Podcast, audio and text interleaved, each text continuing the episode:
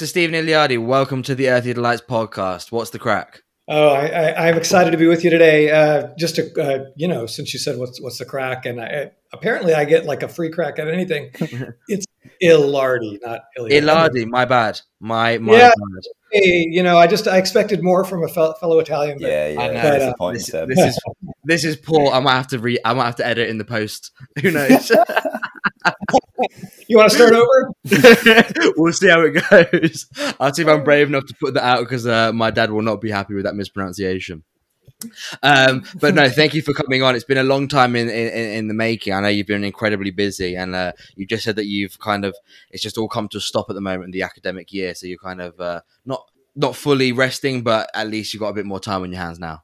Absolutely, yeah. No, I, am really ex- uh, excited to be able to join you, and um, this is actually a holiday for us here in, in the states. So it's um, it's a time for rejuvenation and rest and um, it turns out that's one of the, the key elements in, in a treatment program that we're going to talk about in a bit. So, so it all works exactly. Out. Beautiful, Lo- love, lovely little segue there. Well, actually, I mean, the the, t- the key, the title will kind of give away what, we, what, what we're going to speak about today. But before we get into uh, your research and kind of your your work that's changed so many people's lives, how, how is it that you got into it? How did you how did you kind of stumble across this area and, and really get your your teeth into it? Wow, that, that's such an insightful question. So I have been a depression researcher as a clinical psychologist, as a PhD, and a, a professor for about 30 years. Um, that's when I started grad school 30 years ago. And I was originally trained more in the realm of uh, cognitive neuroscience and applied, uh, basically applying what we know about the brain, what we know about the mind to different types of psychological suffering, like clinical depression. And I was trained in what was then, and I think arguably is still the leading form of psychological treatment for clinical depression, which some of your listeners will know as CBT or cognitive behavioral therapy. And um, I have even d- given workshops on CBT.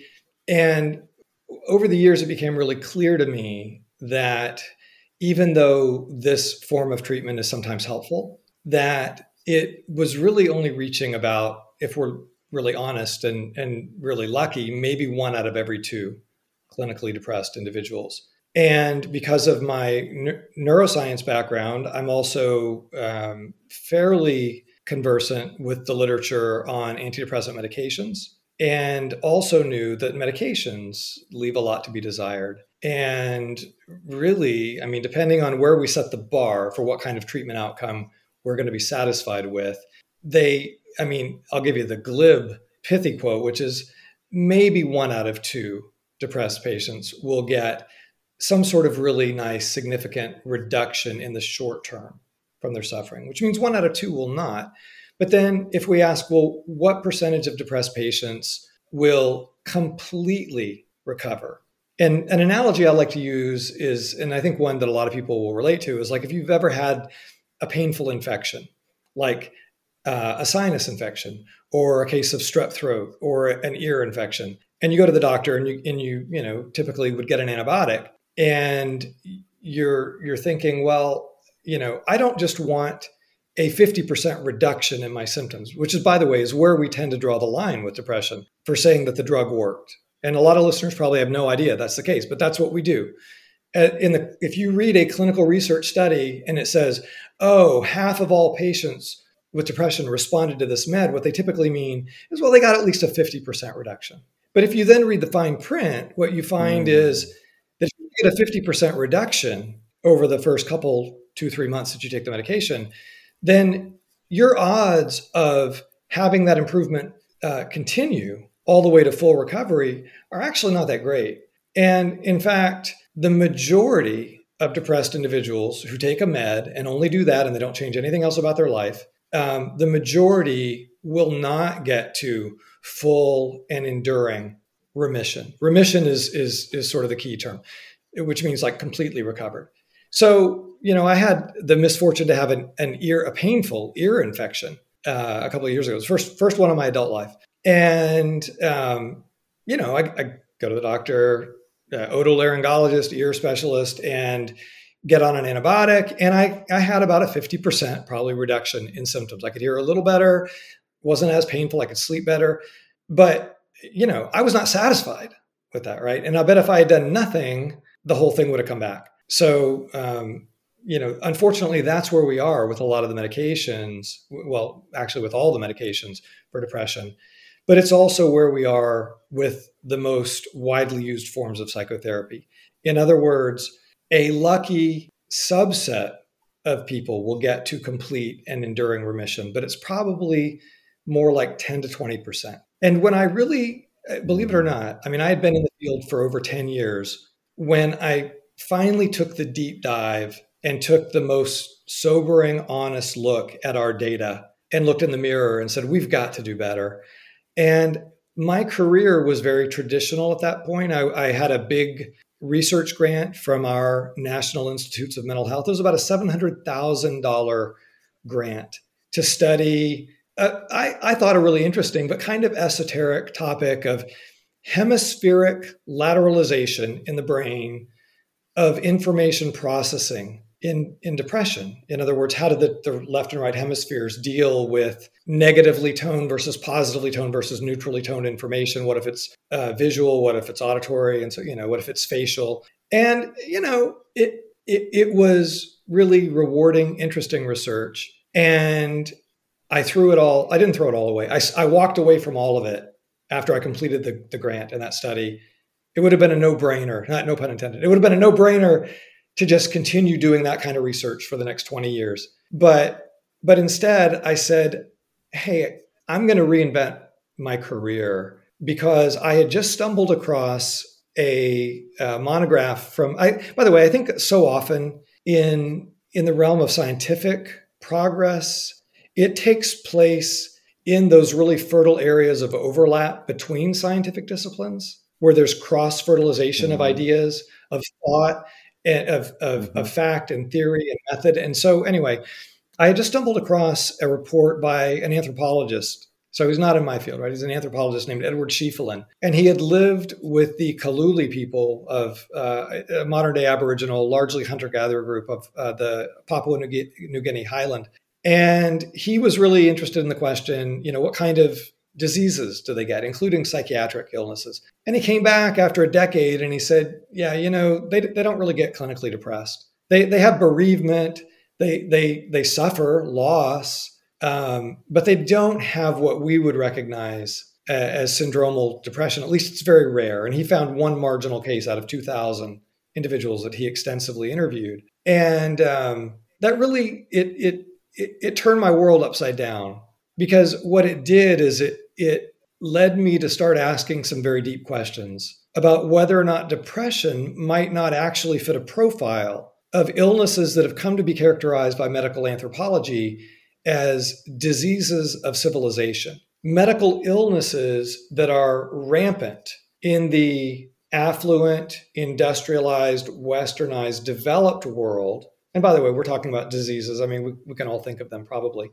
um, like obesity and diabetes and atherosclerosis and most forms of cancer, um, asthma and allergies and so forth. Autoimmune, autoimmune illnesses. Yeah, autoimmune illnesses um, that are large, and all of these diseases are largely non existent or very, very, very low prevalence among Aboriginal groups. Now, by the way, lest we um, think that that's you know a completely dire contrast, we can also point to diseases that are endemic among Aboriginal groups that we don't have. And by far the biggest class of these uh, illnesses would be par- parasitic in nature. So you know because they're they're living in nature, they're they're on a lifelong camping trip effectively. Um, they are exposed to a parasitic burden that we've largely wiped out um, they're also obviously exposed to other kinds of microbial infection that we've, to a first approximation, learned how to how to control. So um, it's not to say that somehow they're uh, freakishly healthy and we're we're not, but it is to say that that lifestyle matters at a very very profound level in determining what sorts of illnesses we're going to be vulnerable to and and the epiphany the aha moment that i had so many years ago uh, was depression is a disease of civilization and just throwing medication at it, therefore, is not working.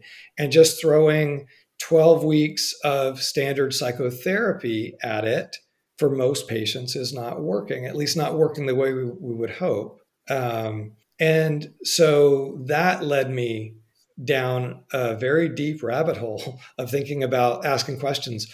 Okay, well, what are they doing that's protective in, in Papua New Guinea? You know, what are the Kaluli doing that's protective? What, what are the Tsimane of Amazonian Bolivia doing that's protective? What are the Kungsan doing that's protective? What, what are the um, Amish, the, you know, the, the, the sort of 18th century lifestyle enclave that we have in the US? Uh, some of your listeners have probably heard of the American Amish um, who still live basically like our ancestors did in an agrarian society three centuries ago. Um, they have a much lower rate of depression than the rest of American society. So, what are they doing? And then, you know, conversely, wh- what is 21st century society doing that is psychologically toxic? So, um, and I know I've been I've, I've been just riffing here for like the last five ten minutes. So you, you guys are, are, such gracious hosts. So feel free to jump in with questions or comments at any point. But I'm just going to leave you with a soundbite before you do. Okay. Please riff. Please riff. okay. Here's the brief riff. Um, it occurred to me after taking a couple of months and diving into the voluminous literature on clinical depression that hunter gatherers are doing many, many things that are naturally protective. They have many healing habits woven into the fabric of their day to day life. Conversely, we're doing some things that are, if I can use a fancy word, depressogenic, that that have the potential to trigger depression. And so the pithy soundbite is you and I were never designed for the sedentary, fast food laden, sleep deprived, socially isolated, screen addicted, frenetic pace of 21st century modern life. And, and the outcome is an epidemic of clinical depression and many other forms of psychological suffering. Where do I start? When this happened, when when when COVID happened, and there was a boom, and all of a sudden countries like a domino effect just started getting locked down one after the other after the other and our motherland, Italy, was one of the first. Did that for someone like you who understands the importance, like really truly understands the importance of social connection? Because I think a lot of us we understand on a very surface level. You know, we think we know it's, it's important to see our loved ones, and so we don't really know how much that can actually play with our emotions, our hormones, and everything else. For someone like you who who understands the science behind that, was that a real scary kind of thought to think? Oh my god, the world could be locked down. At the time, it was only for a couple of months, but what went on to be a year, well, in some places even over a year now, um, is going to be locked down. What what kind of what's going to be the fallout from this? Yeah, absolutely. Um, my my first thought was, um, you know, one of the big buzzwords here in the states was social distancing, and I hate that that term. I, I mean, I understand it uh, epidemiologically, but social distancing is a recipe for psychological disaster. And so I, you know, I, I started encouraging people in my little modest platform. Uh, let's talk about um, physical distancing, you know, um, but but not social. Like we we need social connection. We need social belonging e- even if we may be physically a bit more distant. And, you know, I also did something a little bit maybe risky, although in hindsight I was right. So it worked out. But I was very quickly convinced, and by quickly, I mean, oh, by April of 2020, by a brilliant cadre of aerosol scientists who were getting in the faces of the virologists and the epidemiologists and saying, this is primarily an airborne illness. It's not being transmitted by fomites, surface, you know, vectors like, you know, people rubbing their nose and touching a doorknob or, you know, I mean, at first everybody was like getting all kinds of disinfectants on their mail and, you know, packaging. which made sense for the first few weeks till we understood it. But but I mean, it quickly became clear that this is a disease that is almost exclusively spread in crowded, poorly ventilated indoor spaces. Or, you know, and to a lesser extent in uncrowded, poorly ventilated indoor spaces, but not outdoors. And so, you know, my wife and I are, are part of a friend group, and all of us I remember it really clearly. It was it was about two months into the the sort of social distancing lockdown era, and we were all going stir crazy and just feeling really really sad about the lack of face to face. You know, because I, I really believe our brains we're a very social species, and our brains are wired for lots of face to face connection, and I think also physical contact. You know, hugs and appropriate touches and so forth um, with our with our friends and loved ones um, and I, so I just had a, I, I sent a bunch of, um, I, I think pretty well put together uh, literature on the science of aerosol transmission and, and the safety of the, the fact that we have almost zero evidence of, of outdoor uh, aerosol transmission because you know the, you have infinite air volume and so aerosols quickly uh, disperse to non-infectious doses and so, anyway, long story short, we started meeting back in May out on our uh, back deck um, at it, where everybody was six feet apart from everybody else, but it was a group of, of eight close friends. And we met once a week, and it was like balm to the soul.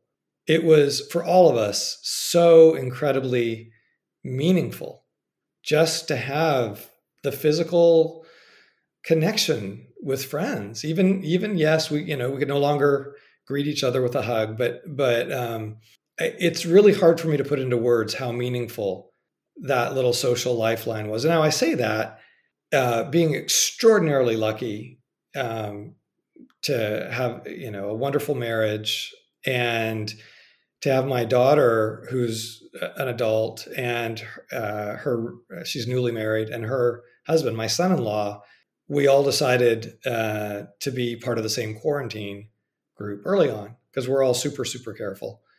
And um, you know so i got to see them all the time. But um, but yeah i i nearly every day i would think about people that i know that were completely alone um, other than zoom other than you know seeing people on a screen. And yeah it's i mean really genuinely concerning. And we have you know, it's interesting. I don't know if you want to eh, eh, dive too much into the the the research that's come out on the the toll on on mental health of the pandemic, but I was really worried initially about young people. And one of the really fun things about science is sometimes the data come in and they completely overturn what you expect.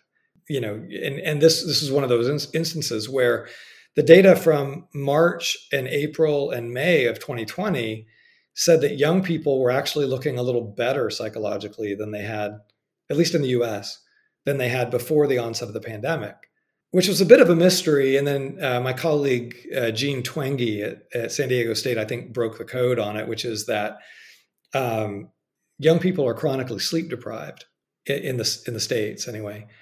And um, so they had now they were sleeping like two extra hours a night on average and they were also spending they were spending a lot more face-to-face time with their families which you know can be a, a mixed bag and can be really toxic for some people. But on average uh, to have been uh, really beneficial uh, initially. Now as the pandemic wore on over the uh, ensuing year then we saw rates of depression and anxiety go up at a population level.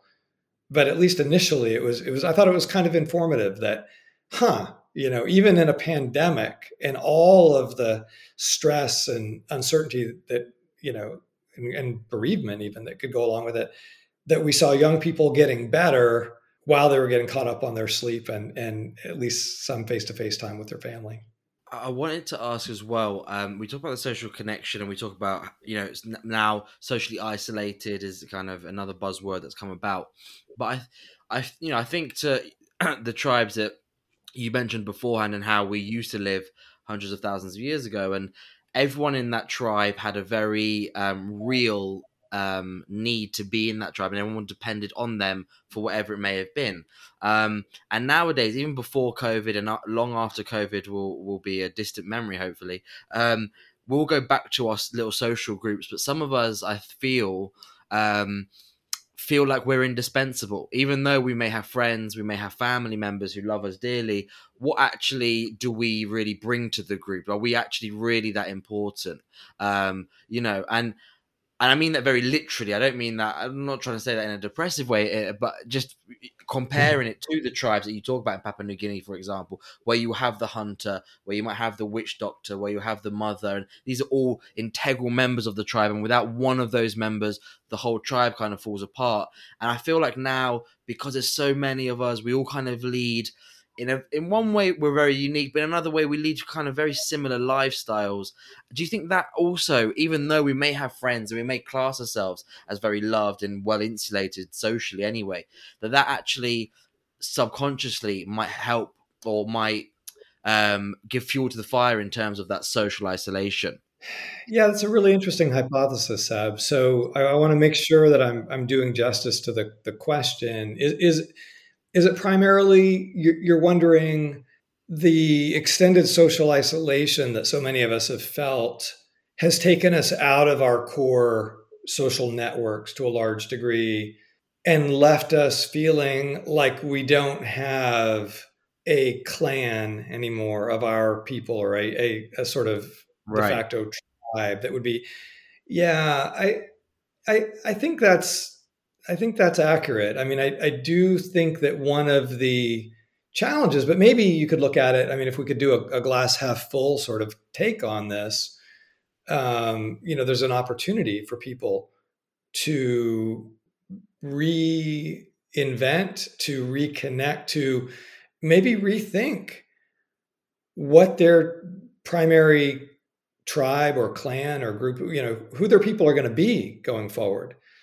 and what their role in that will be. I mean, I completely agree with you that our ancestors really never had to ask these kind of questions. I mean, you know, they, they were they were blessed and cursed maybe with the knowledge that their survival really depended on the the well-being of the group and the group's survival depended on the contribution of every single member so everybody in the everybody in the clan knew that they were valued there was safety in numbers. There was strength in numbers. So it didn't matter, you know, if I was part of this clan, if I'm like out of, let's say, 50 people in the clan, if I'm the 48th best hunter and the 49th best finder of uh, fresh water and the 47th best finder of edible edible berries I'm still making a contribution and I'm still valued and everybody's better off because I'm there, you know? So self esteem was not nearly as fragile, uh, right? Because everybody sort of knew that they really, they, they counted, they mattered. And, and we crave that. We still crave that feeling of like, oh, I've got my people, I've got my group, and I matter to this group. And, you know, and I'm I've got a role that matters. I'm doing something, I'm bringing something to the table that matters with my group of friends, you know, whatever that whatever that role is. Um, you know, I mean, a lot of groups will, social circles will have like, oh, he's the funny one. Oh, you know, she's the, she's the mom. Oh, she's the peacemaker. Oh, you know, um, and we all know what our roles are. And, and I, I, I agree with you. I think a lot of that's been lost probably for for an enormous for millions of people. And and now we all need to think about how we can can reestablish that and maybe establish it in a in a novel way that that even um, suits us better. And jim i i, I know you you were going to jump in with something.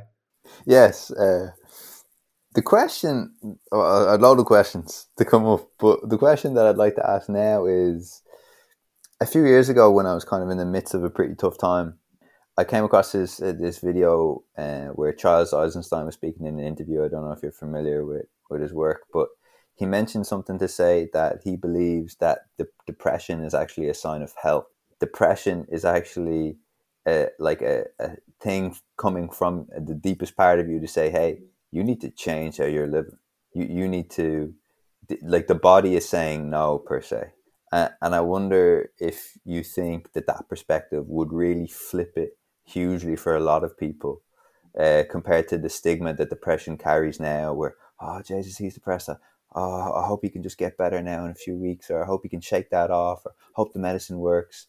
Um, to, to look at it like, wow, this is a signal from my body, from a big part of me, from my soul, however you want to look at it, to say, I need to change. This is this is not meeting my needs. Yeah, I, I think there's some real wisdom there, but I, I would also introduce maybe a caution as well, because I think that perspective is is incomplete. And maybe the best analogy that I can give is one of physical physical pain physical pain, which, uh, and, and by the way, interestingly enough, the brain circuitry that uh, allows us to experience physical pain is right next door to the circuits that do emotional pain.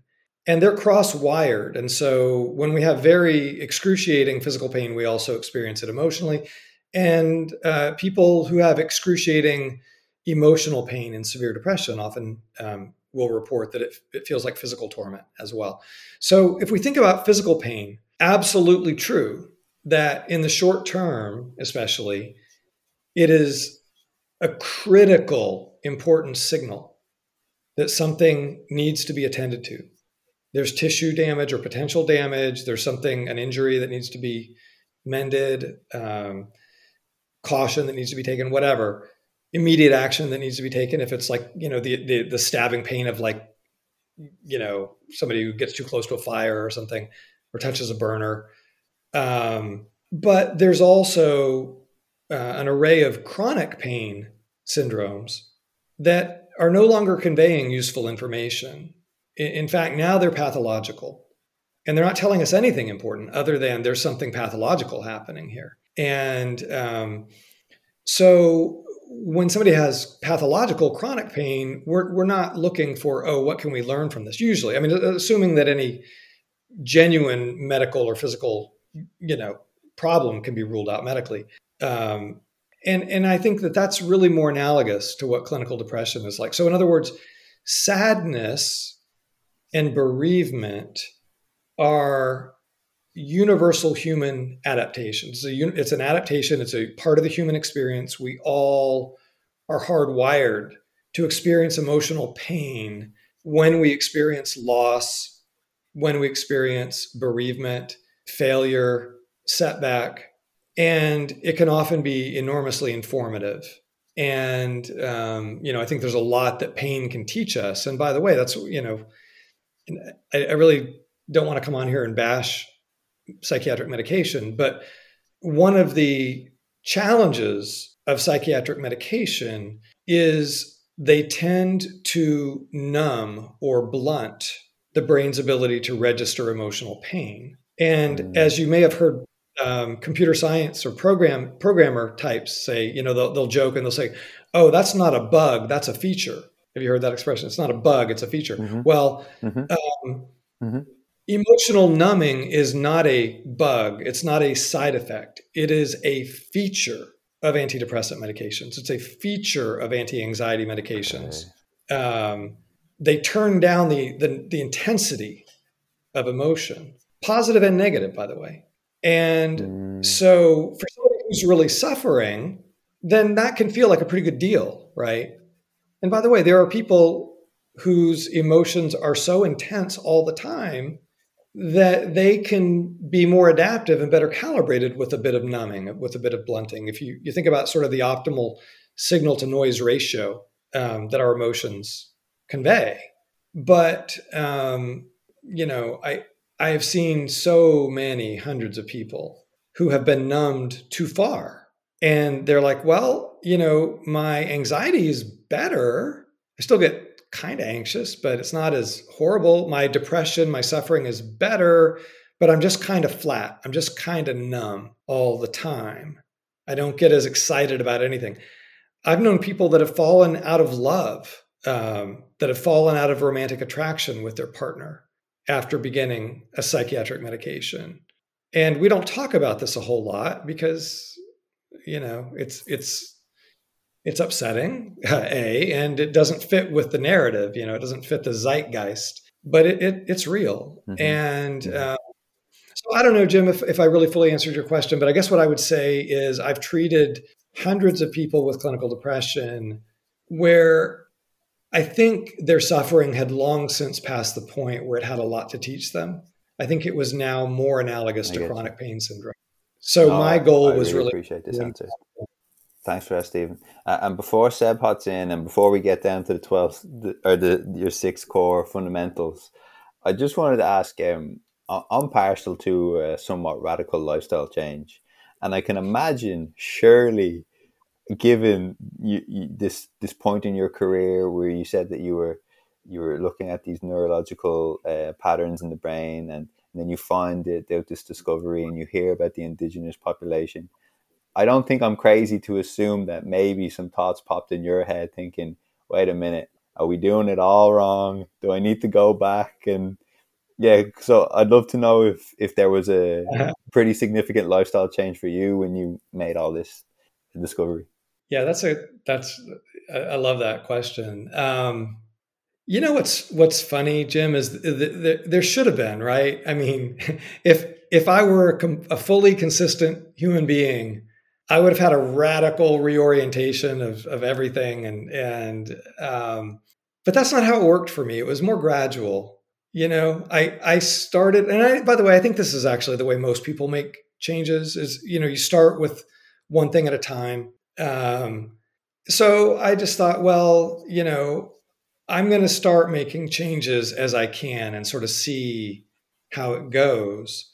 And a big impetus for that was I designed uh, what we call TLC or therapeutic lifestyle change, a, a, a lifestyle based treatment program for depression, and began running some pilot uh, studies, basically treating patients with this experimental protocol with my team of, I had five graduate students at the time, all in a clinical PhD program. So they were all um, four of the five were at the master's level, so they, they all could could do some therapy as well. They could be co-therapists, and um, I found myself looking patients in the eyes and asking them to make these changes, and noticing the very extreme discomfort of feeling like like a, a hypocrite, feeling like, wait a minute, I'm asking. Mm patients to do things that I'm not even really doing. I'm asking them to prioritize mm. sleep, to adopt these habits of healthy sleep in ways that I haven't fully internalized. I'm asking them to um, prioritize connection and belonging over all else um, when I'm a workaholic. you know, I'm not as much now, thank, mm. thank goodness. But mm-hmm. um, so I, you know, I, I think it was an evolutionary process over the next couple of years for me and for many of my graduate students where we all sort of felt collectively like well, we got to step up our game like we can't ask people to do things that we're not willing to do ourselves and so mm-hmm. it's been mm-hmm. very personally beneficial i would say uh, as well as thrilling to see so many people um, find healing from their depression that had roughly half of the folks that um, you know that, that, have come through our program, roughly half um, were on antidepressant meds at the time and had not found them to be very helpful. Uh, many others had tried the meds or tried traditional therapy in the past, and and sometimes side effects, sometimes just you know, sometimes money, sometimes I mean, lots of different reasons for people to to not um, continue. But usually it was because the meds just didn't deliver the goods. And they, by the way, they felt they always felt like it was their fault. They always felt like they were freaks. They, they, you know, they had no idea that this was like, hey, that's about one out of every two depressed patients. They were shocked when mm. when I would tell them that, and then I would show them published studies, and they still could barely believe their own eyes. Um, they're like, oh, but all I, I hear all the commercials, and everybody talks about I've got a chemical imbalance, and you know, surely meds are the only way to fix it, and you know, so we had to do a lot of psychoeducation um, but but yeah, it, it it's been both professionally thrilling, clinically inspiring, but also personally really really beneficial as well. So I appreciate that question. Thanks for your honesty, Stephen. I appreciate it. Yeah, I really appreciate the yeah. honesty that It leads perfectly into. I mean, you said there one and two it, medication doesn't work for one and two patients, and it kind of like leads perfectly into the the reason why. Well, the way I found you and the reason why you've kind of gained notoriety in this eh, subject area is your kind of six steps that you you believe can really help someone overcome depression. And one of we'll go through them all, but one of the ones that I think is uh, the most, or initially seems to be the most surprising, at least for me anyway. But then afterwards, when you think about it, it makes complete sense.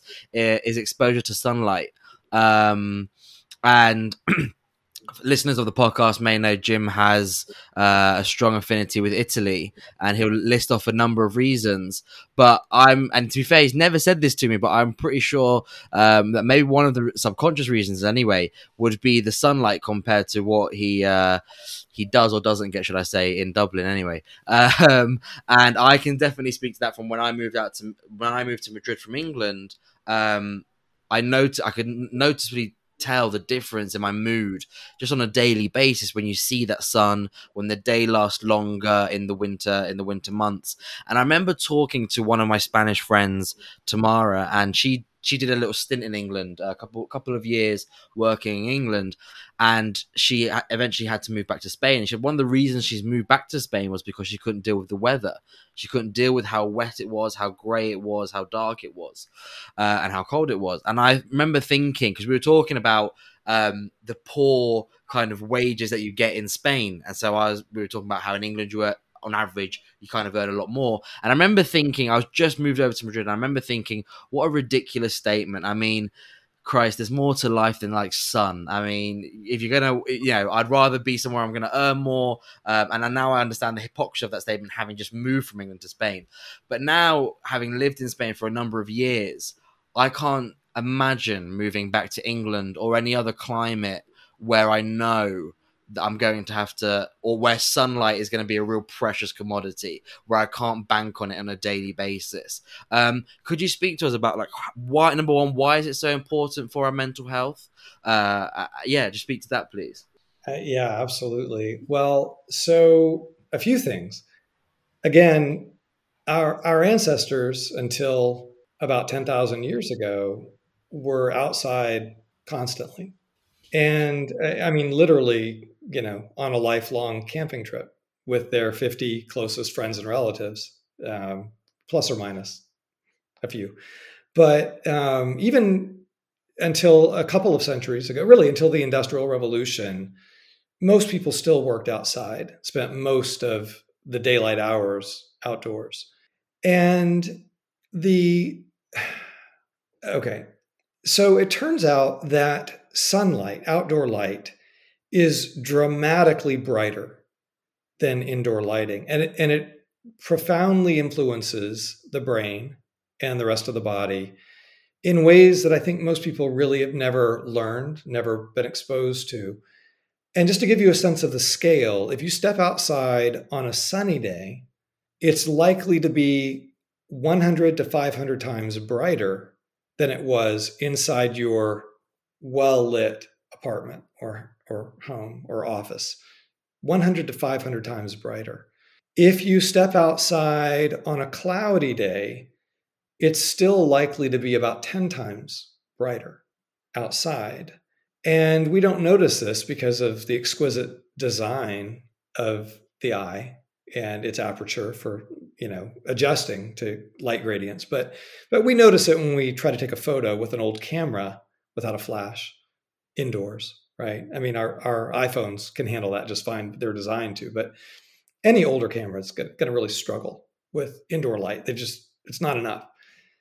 And um, here's the thing the back of the eyeball, the, the business part of the eyeball for vision is called the retina. Most listeners probably know about this. The retina is literally, um, physiologically, it's part of the brain. Did you guys know that? The retina if you look at the type of nervous tissue, the type of cells that are lining the retina, they're really they're brain cells, histologically speaking. And so you can think of the retina as like the forward outpost of the brain. And it has one of the three types of cells that it has, we know about rods and cones that specialize in um, color vision and uh, night, black and white vision. But there's a third type of cell that we don't learn about in school that's a photoreceptor. It's just basically trying to pick up on the luminance, how bright are local conditions. And there aren't as many of these, but but there are quite a few. And these cells have a broadband connection to the center of the brain, where we think of the so-called body clock. For people keeping score at home, it's called the suprachiasmatic nucleus or the SCN of the hypothalamus. And it's the body clock, basically. And because our ancestors were always outside, they had a body clock that did not have to be terribly accurate. It was not like a Rolex watch. There, by the way, there are species that have extremely accurate body clocks, but we're not one of them. We didn't need to we didn't need to evolve that because our ancestors got a reset um, every morning. Why? Because if you're sleeping outside when it's more or less pitch dark most of the time, or very, you know very very dark, um, and then you're outside when the sun comes up, even on a cloudy day, your brain can notice, like, oh, it just got hundreds of times brighter. That's the reset. Let's reset the body clock. And then in turn, we'll reset our sleep architecture, we'll re- reset our uh, cycle of hormone release, arousal, cortisol surge to get us booted up in the morning. I mean, melatonin surge later, you know, 16 hours later to get us really prepared to sleep again, all of it. And um, that's the way we're wired for outdoor living. And okay, so how about this? Particles of light, photons, are literally a drug that's delivered to the outpost of the brain we call the retina. And most dwellers of modern 21st century societies, most of us are chronically de- deprived of this vital drug. And not only does that drug, the light, play this pivotal role in resetting our body clock, which has all these downstream effects. But it has even other cool effects that ripple out immediately in terms of ramping up activity in dopamine based circuitry. You know, we think about dopamine as a so called feel good neurotransmitter. Why? Because it's it's the chemical messenger in our pleasure centers, our reward centers, our motivation centers of the brain.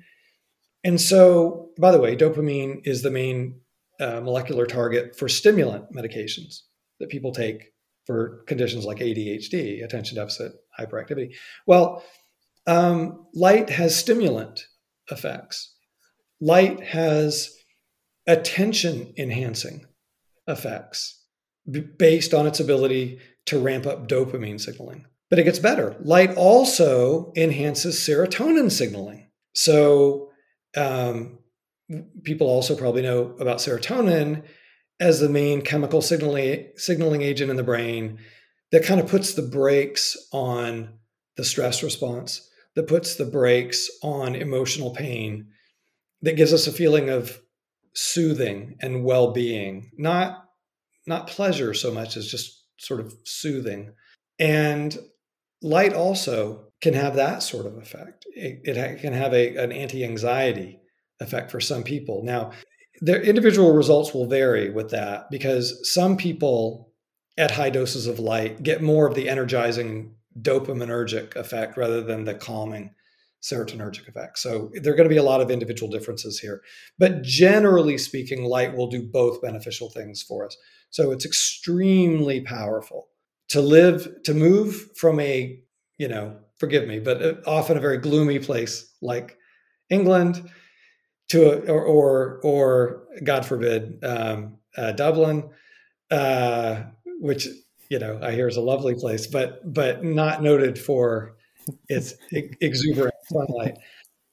Uh, to move from a place like that to spain or italy i mean that that's dramatic. Now the next best thing, and I, by the way, I just did this for a friend of mine uh, who lives in Belfast. I just bought him a, um, well, actually, I take it back. He bought for his family, on my recommendation, a 10,000 lux light box. So a an artificial box that's electric that simulates the intensity of full spectrum sunlight um, which has extraordinary therapeutic value and has been studied in literally dozens of randomized controlled, like gold standard clinical trials. It's antidepressant, not just for people that have winter onset depression or seasonal depression, but antidepressant for any of us. Um, so, what I bought my friend was uh, a cool little add on to this, which we call a dawn simulator light. Um, so, for people like my friend who have to wake up to a um, an alarm clock when it's still dark, which by the way is kind of unnatural, right? To, I mean, don't you guys hate that? Like when you have to wake up and it's still pitch dark outside and your alarm. Well, the dawn simulator light, you you put it on your bedstand and you tell it the time you want to wake up, and it starts getting brighter and brighter and brighter, shining in your face while you're lying in bed, tricking your brain into thinking the sun has just come up. And for people that have a lot of trouble booting up in the winter, especially, um, you know, when the sun doesn't come up till much later, it it's it's very therapeutic. So anyway, that's a very Seb. I gave you a crazy long answer to to your question, but ho- hopefully, uh, hopefully, I hit some of the key bases there. No, no, no. Don't worry. We love the crazy long answers. Um, and you said a few points there that that le- that kind of lead nicely into to one of your other points, which is um, a good amount of sleep or health and healthy sleep as well, not just the, the, the number of uh, the number of hours that you manage to clock in. And um, I think there was I forget his name now off the top of my head, but an English researcher who appeared on the Joe Rogan.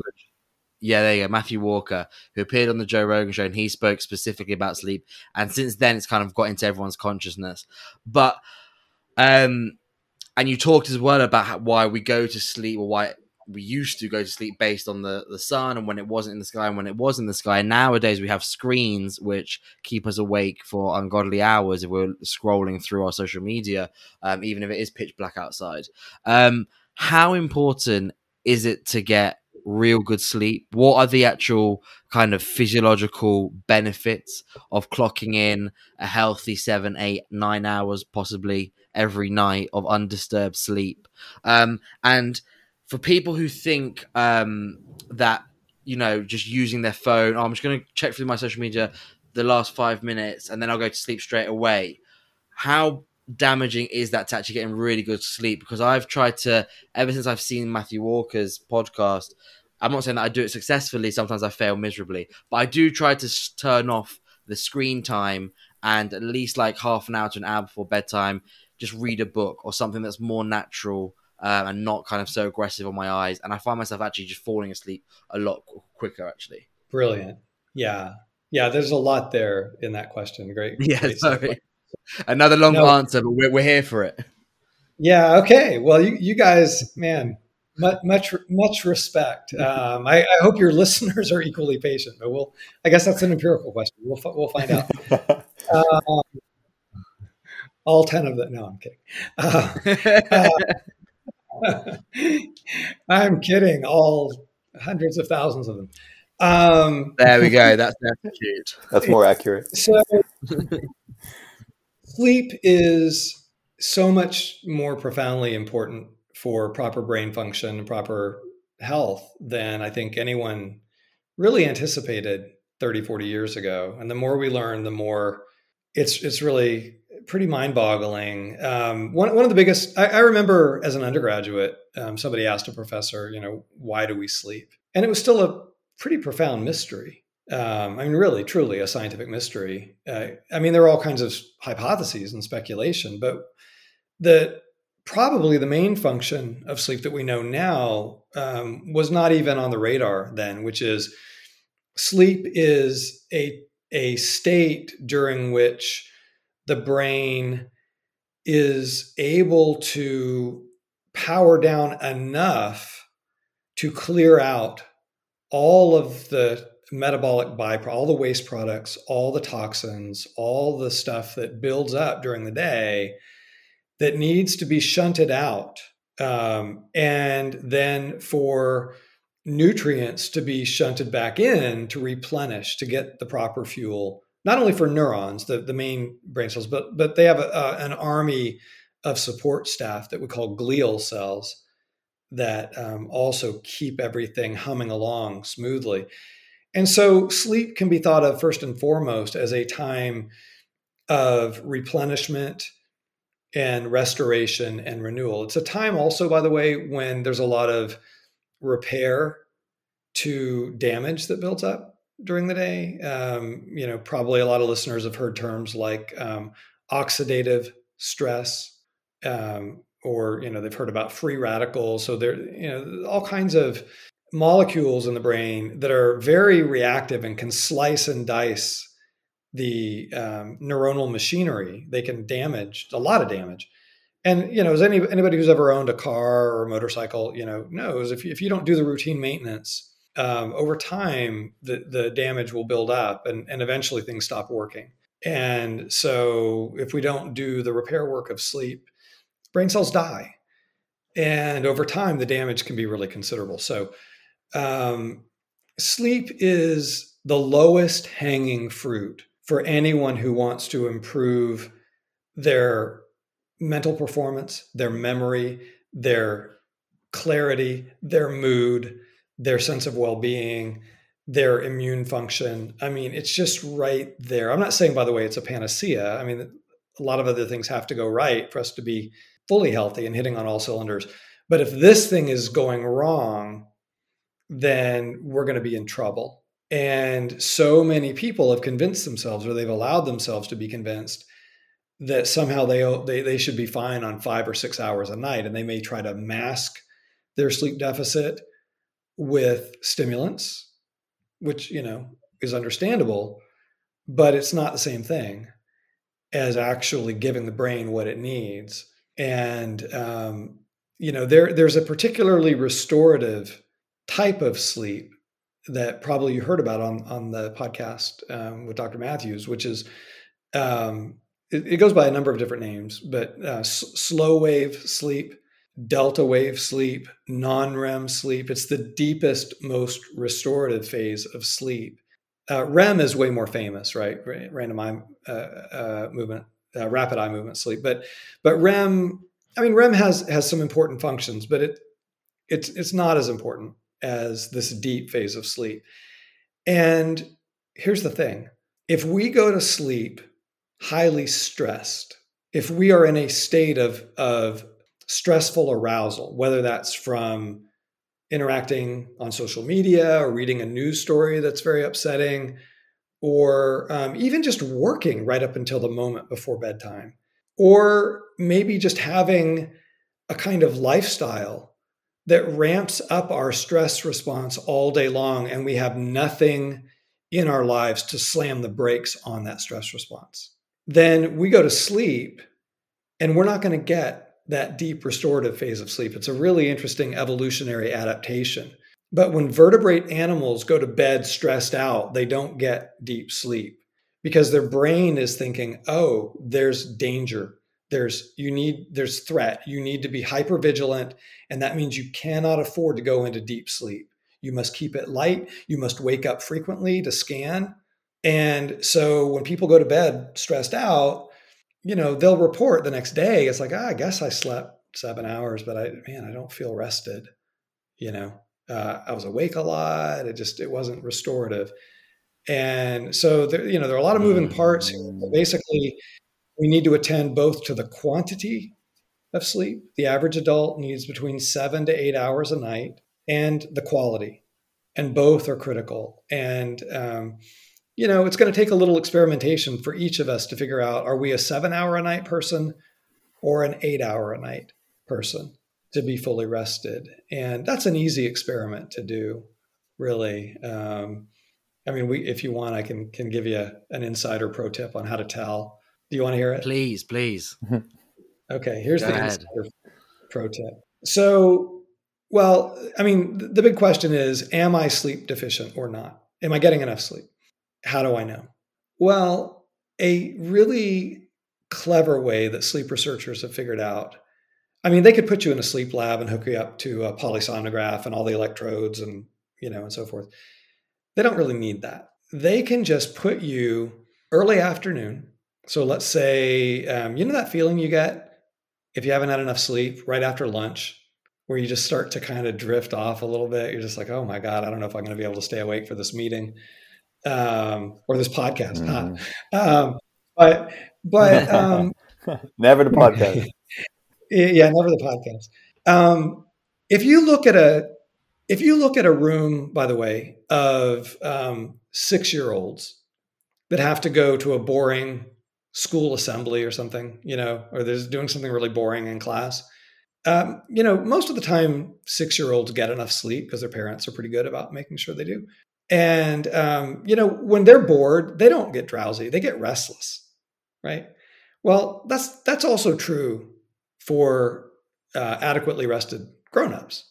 If you, if you have an adequately rested grown-up and they're doing something boring, I mean, a quick little heuristic is Am I getting sleepy or am I getting restless?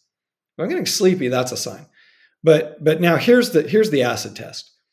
And I want I want all your listeners to consider trying this. So right after lunch, go into a quiet room, turn on a white noise machine if you need to, if you think there might be any distracting sounds. Put on a sleep mask. And by the way, sleep masks are are very easy to make, but you can also buy one you know, for about five euros, uh, maybe a little less.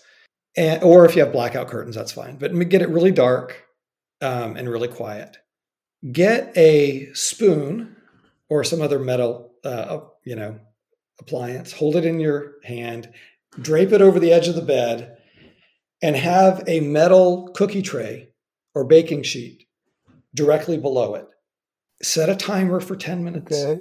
And if you can lay there in this little sensory deprivation chamber that you've created for yourself for 10 minutes without startling awake to the sound of the spoon clanging on the metal below because you've fallen asleep and lost your grip, then you're probably not horribly sleep deprived.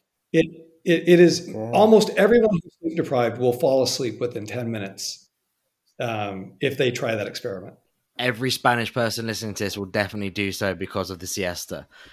I'm not sure yeah. how many people, how many Spanish people pass that test. Interestingly, a little fact that I like to share about the Spanish siesta: people think that we that in Spain they have it because it's so hot, or or what, or they're just kind of lazy, or whatever the case may be. And the actual fact, and it kind of goes to, back to your point about sunlight.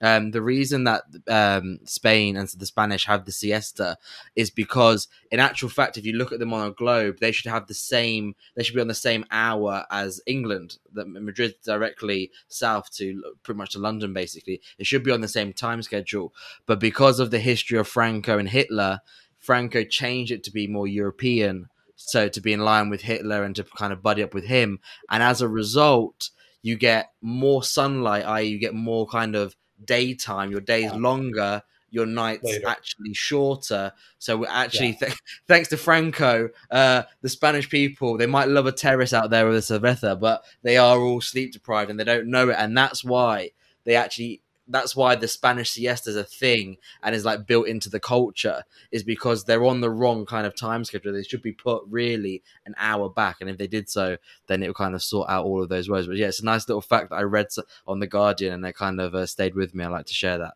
whenever I get the opportunity. I love it. Yeah, and it turns out that um, people who already have very healthy habits of sleep and are getting enough sleep, uh, they can take a nap with impunity but for people that, that actually have insomnia or any other sort of sleep disorder, um, napping dramatically reduces their sleep drive when they go to bed and will amplify usually their sleep problems. And so we always ask people that have insomnia or some other, most other forms of sleep disorder, uh, while we're getting their sleep in very healthy, good shape, to, to refrain from napping. Jim, I know you had a few questions on sleep. Did, did we cover everything there, or did you have any more any more doubts over there?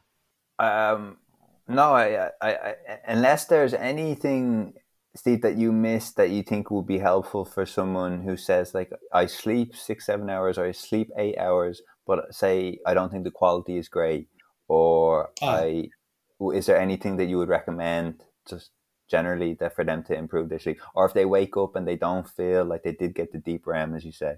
Absolutely. Yeah. So there is a phenomenal uh, treatment protocol for insomnia, and it's just really good. Um, you know, what I call in my book, um, The Depression Cure, and in our treatment program, um, we call them habits of healthy sleep. But we're not reinventing the wheel. We're we're and I, and I always um, you know give the appropriate citation. We are basically distilling principles that have long since been known about in a, in a treatment program called CBTI, Cognitive Behavioral Therapy for Insomnia. And listeners who are um, fans of Better Living Through smartphone apps, there is a, a really brilliant little app that's completely free called, I believe it's called CBTI Coach and it basically just helps coach the individual through these various habits of healthy sleep. One of which i mean and, and most of them are pretty common sense. A little a few of them maybe are l- less well known. Um, it turns out that if we go to bed if we're having sleep uh, problems if we go to bed at the same time every night and get up at the same time every morning the brain will slowly become trained to that schedule and, you know, in the same way that children really thrive on routine, children thrive on, you know, predictability and routine. Well, the brain is is kind of like a child in that way. It wants predictability and routine. And when we give it the same bedtime every night and the same wake time every morning, or at least the same time getting out of bed, even if, you know, if we're already awake, um, our sleep circuitry in the brain starts to optimize and it gives us a more powerful sleep drive at night. And more importantly, our sleep becomes more efficient. And so we get more of the critical sleep work done in less time. We actually start needing a little less sleep, um, which is really cool. The, the most important um, single thing is to make sure that we get up at the same time. That may be a little counterintuitive because a lot of times, if somebody has onset insomnia, and it takes them three hours to fall asleep, they're like, oh my God, I have to sleep in because otherwise I'm going to be a zombie. But it turns out, no, uh-huh. you, you, you need to get up at the same time because that's how your brain gets trained for what the window of sleep is. Okay. And it's like, yeah, you're going to, you're going to take today, you're going to be sleepy today, but it's going to be so much easier for you to fall asleep tonight. And your sleep is going to be much higher quality tonight and it's going to be you know training the other thing that's really powerful is um, making it colder in the bedroom at night uh, because uh, for our ancestors who are outside you know it was always colder at night uh, and mm-hmm. like mm-hmm. literally turning down the temperature by at least three degrees uh, celsius is is super helpful and powerfully amplifies uh, sleep drive and the quality of, of sleep. So those are a few, a, few, I mean, there are lots of other things we could talk about, but those are a few of the. Oh, I'll, I'll just say this as well. Many of the other elements of the TLC program that we've developed are helpful for sleep. And so bright light in the morning is helpful for sleep that night um, because it, it um, sets up the time for, for melatonin release, which is a hormone that prepares the brain for sleep. So if we get bright light in the morning, that helps. If we get exercise during the day, physical activity, that promotes sleep drive as well. If we um, have adequate dietary omega 3 fats, that seems to also be sleep enhancing in its effect. If we learn how to stop r- ruminating, how to notice when we're dwelling on negative thoughts, whether they're thoughts of um, sadness, depressive thoughts, or thoughts of anxiety, you know, thoughts of future threat. Um, learning how to turn off the rumination treadmill is critically important uh, as well. So anything we can do to slam the brakes mm. on stress response circuitry is going to help our sleep quality and quantity. Beautiful. That's great. Um, uh, I wanted to to move on to the. I think that the point that resonated with the most with me out of all of your out of the six of your points, which is exercise, um, because you you kind of brought a point in where you said that um, basically exercise that has no end goal, that has no kind of objective, we find is not the right thing to do. Basically, if you can find a, something better, um, then then do that. And I literally just this week had just been saying to Jim that I'd kind of try to get on a have a healthier lifestyle, um, real try and shift, try to lose some weight that I've put on over the kind of Corona year. I'm going to refer to it as. And uh, saying that I, I really hate gyms. I've always just hate. I find them so boring, and I just always put it down to that I was just ill disciplined. I just didn't have enough kind of discipline. Maybe I didn't really want to lose the weight enough to put myself in that gym every single day. However, that said, I, it's not that I'm an, I'm an inactive person. I love sports, but that's because I don't see sport as exercise as such. I'm just playing that sport, and as a byproduct of that sport, I then you know get to exercise, get to burn the calories, and so on. And you mentioned, you know, that these uh, the Aborigines and these tribes, they never say that they're doing exercise; they just say that they're living. Um, and, and, then you, you brought up the point as well about the, the rat on the treadmill, the, um, the the lab rat on a treadmill. I just wondered if you could, people who kind of maybe aren't aware of what I'm talking about, if you could just elaborate, because it's something that really resonated with me. It's the first time I've ever heard someone talk about exercise the way you did. Yeah, absolutely. So, um, and Seb, you, you cut out for just a second there. I want to make sure you can still hear me okay before I go on. Perfect. I can hear you perfect. So, um, yeah, I mean, one of the things I like to tell people who struggle with this, and by the way, most people struggle with exercise, uh, and I say it's it's because exercise is completely unnatural. We are not designed to exercise. In fact, there's circuitry running in our brains, just like uh, the brains of a lab rat or any other mammal that we know of. Circuitry that basically says, be as lazy as humanly possible. Be as lazy conserve energy when you can, conserve effort when you can. Which, you know, if you think about it, made perfect sense for our ancestors who lived in a world where there would be occasional food shortages, where they would occasionally have to fast for a few days or maybe several days, where they also had just the demands of, of daily life would often call on them to maybe burn 4,000, 5,000 calories a day just living they're very physically active. And so, you know, actually, let me give you a little friendly amendment. Um, our circuitry says be as active as you need to in the service of meaningful goals, goals that matter. Otherwise, be as lazy as you possibly can. And our dilemma is that we have now engineered the need for physical activity out of modern life. And so we have a population that is very sedentary, that knows intellectually exercise is good for me. I should do it. You know, I just need to muster up the willpower, not realizing that their brain is not having it.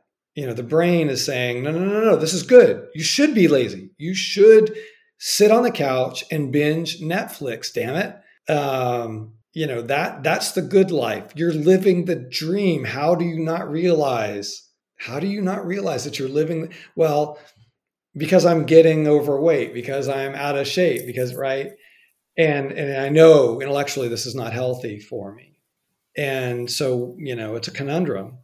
And the the solution is seb i think just really building on what you've already discovered which is we have to basically hack our motivational circuitry. We we have to recognize what we're up against and then say, okay, you know, probably for me getting on a treadmill is not going to work. Probably for me getting on an exercise bike is just not going to I mean, some people by the way can make that work and I have to confess that once I started telling myself that I could only listen to a certain podcast while I was on an elliptical trainer it's like okay i can i can make that that's enough motivation for me. I, I can make that happen. But i'm a little bit of a freak that way. Um, but i agree with you. Um, back you know before i before i got really old uh, too old to, well too old to safely run once i try i'll put it this way once i turned 50 and i noticed how long it was taking me to heal from injuries running full court basketball you know, it just it's just a fact of aging. It just takes longer to heal. Um, I was like, you know, I mean, basketball was such a, a beautiful workout for me because it never felt like work. And I always worked so much harder in that hour. It was that really beautiful exhaustion where, like, you've just pushed yourself so hard you didn't even know you could push that hard. Um, and I've had that experience out on the football pitch as well. I mean, I've had it playing um, playing singles tennis as well. Like, you know, when you're just running all over the court. Um, racquetball. I mean, you know, they're it's like the sky's the limit there. But um, I think here's the thing: all of us are going to have to do the trial and error work to figure out what is the kind of physical activity that hacks my brain so that I'm enjoying it and I'm really physically active and it doesn't feel like I'm working. And, you know, for some people, it's going to be a, a dance class. For some people, it's going to be a workout video. For a lot of men and a few women, but a lot more men that I know, it's lifting weights, doing resistance training with a friend. And that was a hack that I found uh, about a decade ago with a friend of mine. And um, and we only get together now once a week to lift, but it's a really it's a really fun time, and we go at it hard um, way harder than either of us probably would on our own, you know, because we have a little friendly competition. Oh, yeah. But it's very friendly. It's very, you know, hmm. it's it's super fun. Uh, and how does how does that um kind of for people who may be because I look I'm I've got my girlfriend here, but I haven't got a kid that I have to look after. My my boss is really nice. So he doesn't kind of make me stay until you know ungodly hours to do work. He's very strict on the fact that we do have a personal life. So he allows us to kind of, you know, if I want to do sports after work, I've got that I've got that opportunity. But I know a lot of people who listen to this, they might just feel like that is just it's a luxury that they don't have because of their lifestyle, because of certain things that they can't change as much as they would like to. How can someone like that, maybe you know a, a single mum, for example, or someone along the, along that line of, um, how can they try to incorporate some sort of physical activity what's like the yeah. what's the kind of the base limit like the absolute minimum that you could do that would actually kind of really improve um, your mental health and if you have depression or your onset really? depression yeah. get you over it yeah i'm so glad you asked that because you know really the most natural activity is walking for most people i mean aside from you know um, less common disabilities but but the vast majority of of adults can can uh, engage in what what's often called aerobic level brisk walking. So walking like you're running late for the bus, running late for the train, or you know, like really, really moving like you mean it. Um, and you know, I would say no matter how busy somebody is, they can usually carve out um, 40 minutes maybe to go for a brisk walk. You know, because it can be a social time, it can be a time to gather your thoughts I mean, you know, so many other things can happen while we're walking. But um, one of my graduate school mentors is a pioneer in the mental health benefits of exercise. His name is James Blumenthal, if any listeners want to look it up. And he did these landmark studies with clinically depressed, mostly middle aged adults, randomly assigned to get Zoloft. Um, I don't know if you have that in your respective countries. It's, it's a uh, antidepressant. It's the generic is um, sertraline. It may go by a different name there, um, but it's it's a very I'm sure it does. Yeah, it's it's an SSRI, um, Zoloft or um, thirty minutes of walking in the aerobic zone three times a week. That's a very low dose of exercise. 30 minutes. Now, by the way, it takes about 10 minutes before your heart rate gets up into the aerobic range. So, you know, for a typical sort of, let's just say a What's the average or median age of your listeners? Maybe 30? I'm just guessing. Yeah, around 30. Yeah. 30, 35. Yeah. Yeah. Yeah. No, you're uh, right on. Dead on. Okay. So, um, you know, the formula for max heart rate is, is 220 minus your age. It's a good guesstimate. So 190. And then if you're at at least 70% of that. So, you know, let's let's let's be ambitious and say 75% of that. So if somebody's got their heart rate up to 135, 140, somewhere in there, 130 will take. Um, it takes five or 10 minutes to get your heart rate that high. Um, and we want to keep it there for a half hour. that is an antidepressant dose of exercise three times a week. And the in Blumenthal's landmark studies, brisk walking was more effective than the medication long term. It was equally effective short term over three months, more effective over the six month follow up. Um, exercise has profound beneficial effects on the brain, more beneficial than anything I've talked about so far, except possibly sleep. Um, so it's it's a really critical intervention. Again, we all know we need it. We just need to figure out what you know how can we make it happen. Uh, going on a brisk walk, you know, nowadays we have podcasts, um, or I think even better, walking with a friend or loved one. You know, um, walking in nature makes it even better.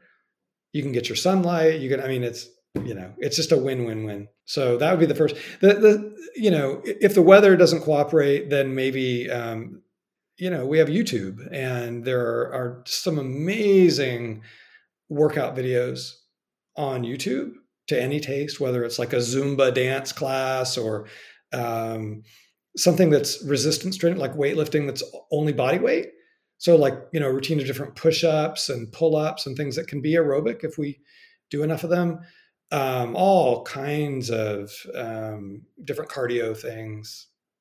I mean, and they're free. It's it's it's unbelievable. I mean, these are things that people used to pay hundreds of dollars for. You know, back in the day, you guys are too young, but you know, like we'd have these VHS tapes or uh, Betamax or or um, you know, we even had these things called DVDs, which you know nowadays it's all streaming but it's all free people, people huge money for this stuff no i think it's really good as well to, to outline kind of the minimum because i think some people feel like you know you see these athletes where we feel like oh I've, I've, got to do that and and we compare ourselves to these athletes. It's like, yeah, well, actually, I was just talking to a friend yesterday, and that she, I was telling her, oh, like, wouldn't it be great to have like a body like Rafa Nadal? It's like, yeah, Rafa Nadal trains eight hours a day every day because that's his job. And even when he's playing, that's his job. Like you, don't, you sit down for eight hours a day because that's your job. Like you're never gonna have Rafa's body, so just like scale it back. And I think it's really useful for people to know that, like, like you said, three times half an hour of seventy five percent of your of your max heart rate is the the minimum, the sufficient amount to basically act as like an, an antidepressant medicine. Um, we've got two more. We've got two more of your six steps um, to touch on because we've already touched right at the beginning of the podcast on social connection. The other one, um, but there's two more. So the, one of them is engaged activity and how it stops ruminating. Um, could like could you kind of speak to that and, and expand on that and what what counts as engaged activity? Yeah, well, so one of the real hazards of modern life is the amount of time that people spend either alone and or just mentally disengaged, mentally half present. Um, you know, whether it's um, you know, for a lot of Americans, it's it's sitting in traffic, you know, commuting. Um, but a lot of times, even when people are are interacting with a screen, whether it's um, streaming or social media or whatever, they're just kind of scrolling mindlessly. And and when we're doing that, very often, um, I mean, psychologically, scientifically, we found that people are very often ruminating, brooding, dwelling on negative thoughts, negative themes, memories, or worries about the future. And um, when people are clinically anxious, they spend a lot of time ruminating about things they're worried about for the future. When they're clinically depressed, they spend a lot of time ruminating about things that they're sad about from the past. So that's an interesting little rule of thumb, right? We can ruminate about either the future or the past, depending on our mood state and depending on what's going on with us clinically. But they're both really toxic. Uh, when we ruminate, it amplifies uh, our stress response. And remember, I didn't I didn't really emphasize this point, but um, stress not only uh, messes with our sleep architecture, robs us of that restorative phase of sleep. But the runaway stress response is actually a big, big, big driver of clinical depression. Um, when our brain is in runaway stress response mode for too long, other circuits of the brain look at that and they say, oh, this is bad. We got to shut everything down. We're, we're physically ill now. And that's a lot of what clinical depression is, is just like the brain and the body just shut down completely. And uh, the runaway stress response is the single, it's not the only, but it's the single most important driver and sustainer of that. So anything we can do to slam the brakes on the stress response will have antidepressant benefit. And rumination, dwelling on negative thoughts, is perversely one of the best things we can do to keep that stress response going. Right? The more we ruminate, the more stressed out we get, the more it sustains it. And so learning to recognize when it's happening and learning then to put the brakes on rumination, to redeploy our attention onto something else. Well, what are we going to put our attention on? If I notice that I'm ruminating right now, well, I got to break it. How do I break it? Well, I've got to shift my spotlight of attention onto something that's more engaging or equally engaging that I'm making a choice now to attend to. Well, what's that going to be? Well, could be uh, activity with another human being, shared activity, something that we both enjoy or something that we're both interested in. It could be a solo activity. Um, I play uh, guitar and piano not very well, but it's just for me mostly. I mean, I have played a little bit publicly, but we're not going to talk about that. And um, but you know, it's super engaging, super engaging for me. And so that's like a go-to. I've got a literally, I could turn my cam. I'm not gonna. I could turn my camera around and show you a grand piano sitting in my living room. Um, that somehow I was, I was lucky enough to have have bought right before the pandemic. It was a splurge. It was crazy. like what was I thinking? But it turned out to be so therapeutic, so therapeutic during the pandemic, right?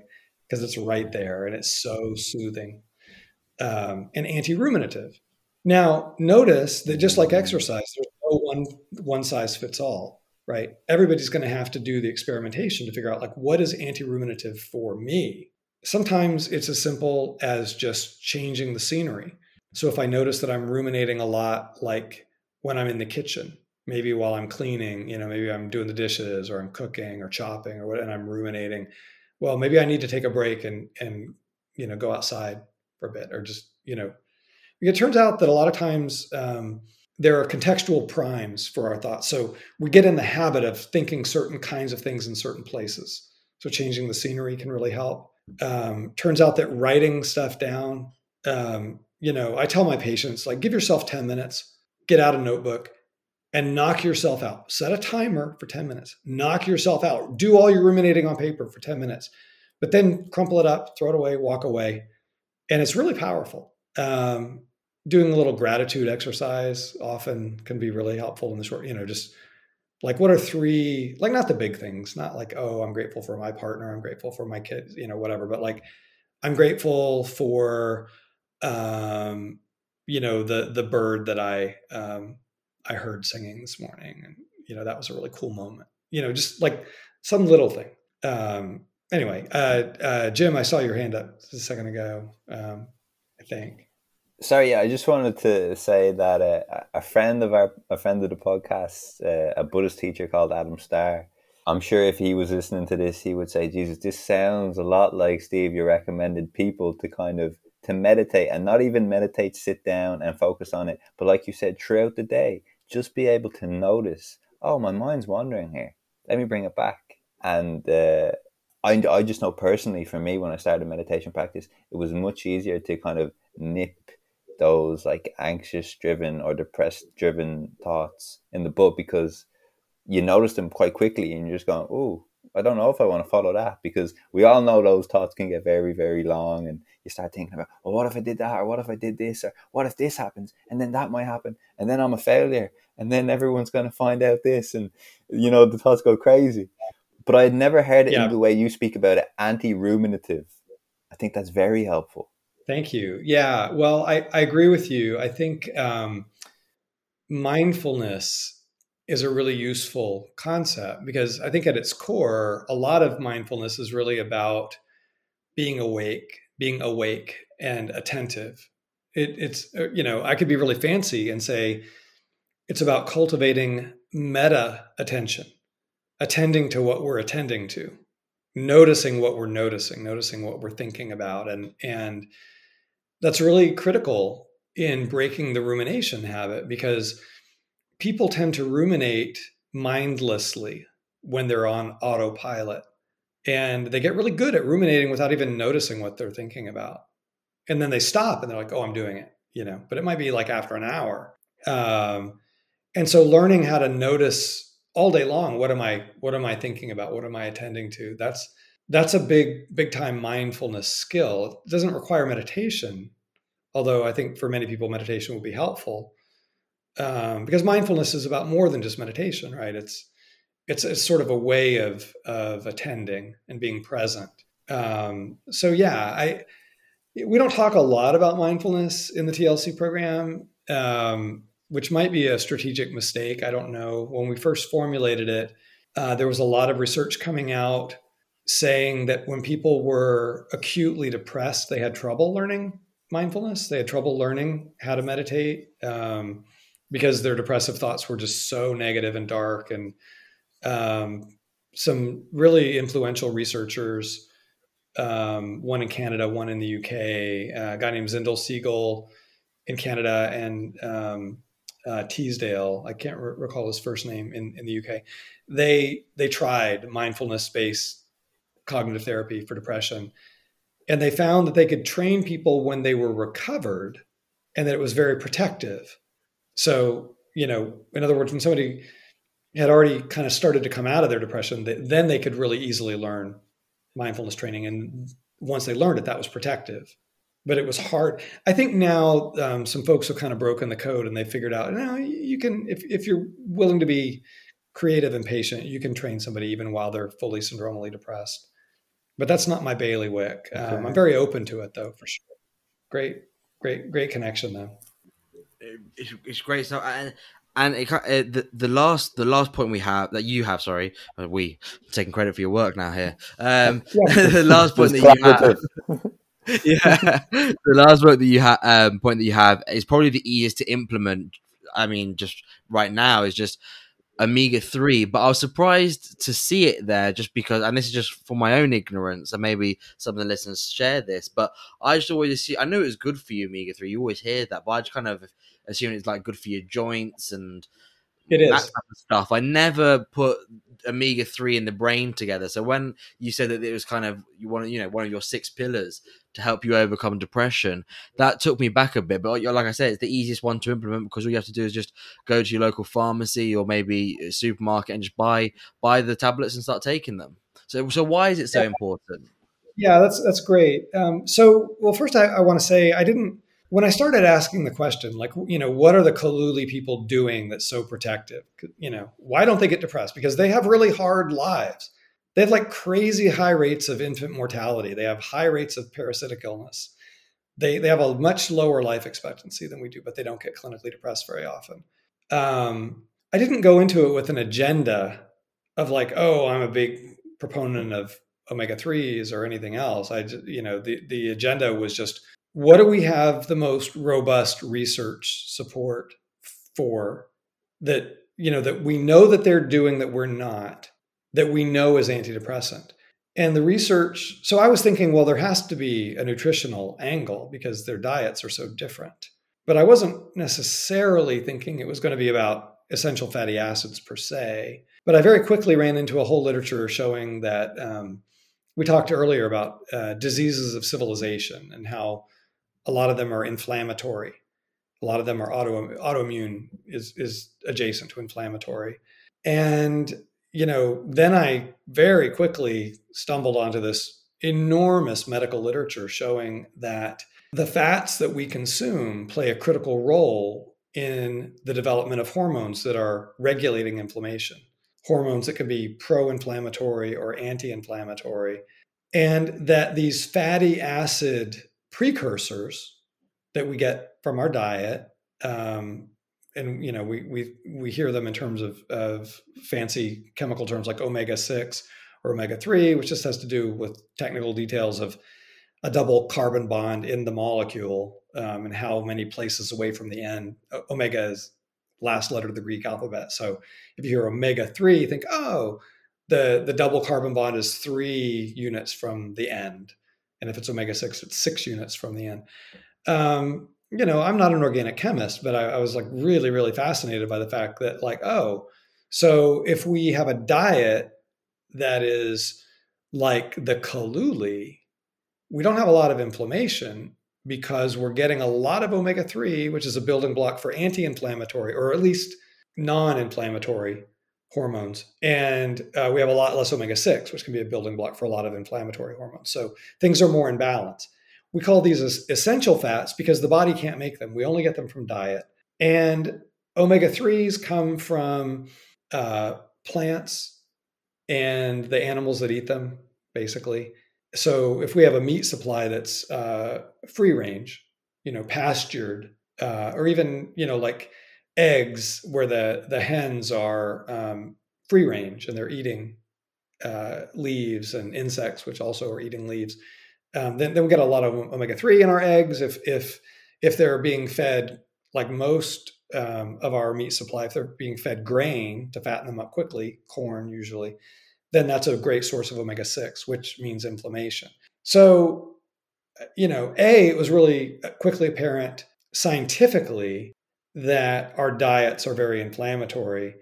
But then I was blown away by the, the quality and strength of research on omega 3 supplementation as a very powerful little antidepressant intervention that's very simple uh, which is good when somebody's depressed, right? Because you know their energy is low and their motivation is low and their their their bandwidth is low. So they really appreciate something that's just super super easy. It's not terribly expensive. Um, it's well tolerated. The side effects are usually pretty low. So uh, you know even if you look at the effect size of omega three supplement versus placebo, in a fancy study we call meta analysis, where you're aggregating across different studies. The meta analytic effect size for omega 3s is larger than the meta analytic effect size for antidepressant meds, which is pretty remarkable. And it's very little known. But, you know, mm. now the cynical take would be well, there's no money to be made, or there's not very much money to be made selling fish mm. oil because, you know, it, it's not very profitable, it's not very expensive uh, there's no patent on it. Well, I, actually, there, there, there is, but you, you can actually, believe it or not, the drug companies decided they were going to finesse a way to patent uh, omega 3 fats, eicosapentaenoic acid, which is the main anti inflammatory fat. There's a way that you can bind it that they patented that process. So they can actually sell a drug called uh, Core Omega uh, by prescription in the US. But, you know, you can just get fish oil at your local health food store. So, um, yeah, I just I was really blown away by the evidence and thought, well, this is like this moves the needle so much. Like even though it sounds kind of ridiculous, like we can't not do this. It's so helpful for so many. I say we we were lucky to have uh, Professor Julia Rucklidge on the podcast a few months ago, and she spoke something similarly. She she referenced a lot of experiments where they had clinically depressed clients or, or students or uh, people in the experiment and they would give one a placebo and one they would put them on a mediterranean diet and the people who went on the mediterranean diet benefited considerably. Their symptoms some uh, i think 50% of the symptoms reduced after 8 to 12 weeks. And um, when we were talking to her she, she has a book out called the better brain and she would reference all of these these these very respectable and legitimate experiments to say that this nutrition this, like you said at the very start of this podcast, this processed food that we're eating is is is clearly getting in the way of our health here. And and then I think the big thing is, and you seem to be as shocked as we were when we when we came across this. People think, oh, you eat processed food, yeah, it's bad because you might get fat, or it's bad for your energy levels, or these things. But no, it's it's actually very bad for your brain. Yes. Yeah. Yeah. Exactly. And you know, one of the surprising things, uh, just to build on that, Jim, when it's hard for me to believe that it's actually been 17 years since the very first research meeting that I had with my team when we started thinking about how to craft this kind of lifestyle based protocol. But in those early meetings, we had no idea about a real uh, cutting edge frontier now that's just exploding, um, which I'm sure you know about the the gut brain microbial axis. So the you know the the community of of microbes that largely reside in the gut um, that number in the trillions and that turn out to be really really good at hacking into our brains, and they have their own agenda. Uh, it's usually the, the the friendly ones. Their agenda is pretty lined up with ours, so it works out for the most part. Um, the unfriendly ones, the non-symbiotic microbes, they're they're a lot more trouble. But but um, you know, it turns out back to the Mediterranean diet that the the not only does the Mediterranean diet give lots more omega threes than than the standard American or European diet, but um, it also gives a lot of rocket fuel for beneficial microbes that again hack the brain, and they want us to to the the friendly microbes want us to be thriving. They want us to be healthy. They want us to be active and social and uh, non anxious, non stressed. And um, so they thrive on plant fiber, which is in abundance in the Mediterranean diet and is pretty mm-hmm. much negligible in the typical fast food, processed food diet. Um, so, to make matters even worse, a lot of the bad actor uh, parasitic inflammatory microbes love processed sugar love processed carbs, love processed fats. So, um, mm. yeah, the, the, the standard American diet is just so incredibly toxic to health long term. Short term, you know, mm-hmm. a lot of people. I mean, I I ate like crap when I was a teenager. I ate like crap when I was in my early twenties, and I could largely get away with it, you know, to a point. Mm. Um, but most of my friends who did not step up their game nutritionally, by the time they were in their 30s and 40s, they were already starting to succumb to lots of different chronic health conditions. Um, mm. You know, so we, we can get away with it for a while when we're young. Go ahead, Seth. Sorry. Yeah, I, I, we Jim and I actually have planned to talk, like, to do a podcast on, um, like, the, well, the Italian diet specifically, but um, and like their whole kind of belief system almost around food. But one of like the critiques I always hear of people who maybe aren't kind of aware of what, because a lot of people think of the Mediterranean diet and they kind of just immediately think of the Italian diet, which then they immediately think of pasta and pizza and they go, "Well, that's like the fattiest stuff for me." And it's like one of the big difference because yeah, it's true in Italy. I can speak uh, from experience. Every and it's Jim can as well. You eat piece, pasta every single day. That's a guarantee. But the difference is that's just one of the plates, and you, you only eat 100 to 125 per person, really grams per person. Whereas, for example, in England and I'm sure in America, when someone eats a bowl of pasta for lunch or dinner, that is their lunch or dinner. And so as a result, they'll eat maybe 250 maybe 350 maybe maybe in a whole packet of pasta and they'll have that as their that's so then they equivalent that to what Italians eat. And like, well, why aren't Italians fat? It's because we're eating so much less, and also the difference of what they put on the pasta. You know, it's not, it's all freshly cooked sauces. It's not out of a jar. And the same with pizza. It's these thin, tiny. Uh, you know, your you said your family's yeah. from Naples. You can't get a more traditional pizza than the Napoli pizza. It's the thinnest crust with like a little bit of of, of tomato and some olive oil. That's there's nothing unhealthy about that. But once you start, you know, these the Chicago pizza, which I'm not sure you can even call a pizza, but these deep dishes with like tons of just fatty cheese and everything else to then call that a pizza is like, eh, you know what I mean? It's almost offensive. But in, in fairness, in fairness, it's it's it's very delicious. It is. It is I'm sure. Is I, I don't deny it. I don't deny it. But these people who kind of want or query why maybe their Italian ancestors who came over to America hundreds of years ago weren't fat but now they're eating kind of pasta and pizza and they are fat. That's like one of the key differences. And, and I think as well, just speaking from English, like the English diet, which I think there's some similarities with the American, it's not just the actual food that we eat, but the way that we eat. Is that in England, it's kind of like eat until you're really full, like until mm-hmm. you can't move, and then that's when the meal's finished. Whereas, like in Italy, it's kind of, or in Spain as well, it's eat until you're you know you're not hungry anymore but you can still happily walk around and not feel like you're going to be rolled down the road and that's a big difference that i've noticed as opposed to you know the english to the mediterranean and i think in in in, in america as well because when i've gone there and when jim went to new jersey we were like astounded with what was classed as like a normal size. Even just you go to McDonald's, for example, like what's a large McDonald's in America doesn't even exist in England because it would be an extra large or a double extra large in in in America in, in an English McDonald's. So these like the sizes of the quantities of food that people eat is such a big difference as well. Huge, yeah, and also you know just to add to that, the the foods that are eaten, say in traditional Mediterranean diets like uh, in Greece or southern Italy, they're they're much more bulky in terms of the constituent fiber. It's a lot of fresh vegetables, fresh fruit, whole grain, right? I mean, it's it's um, and sparing levels of of anything processed or you know usually even the meat mm. is not the main ingredient. It's really more centered around whole whole fruits and vegetables and grains. And again, that is rocket fuel for our beneficial microbes.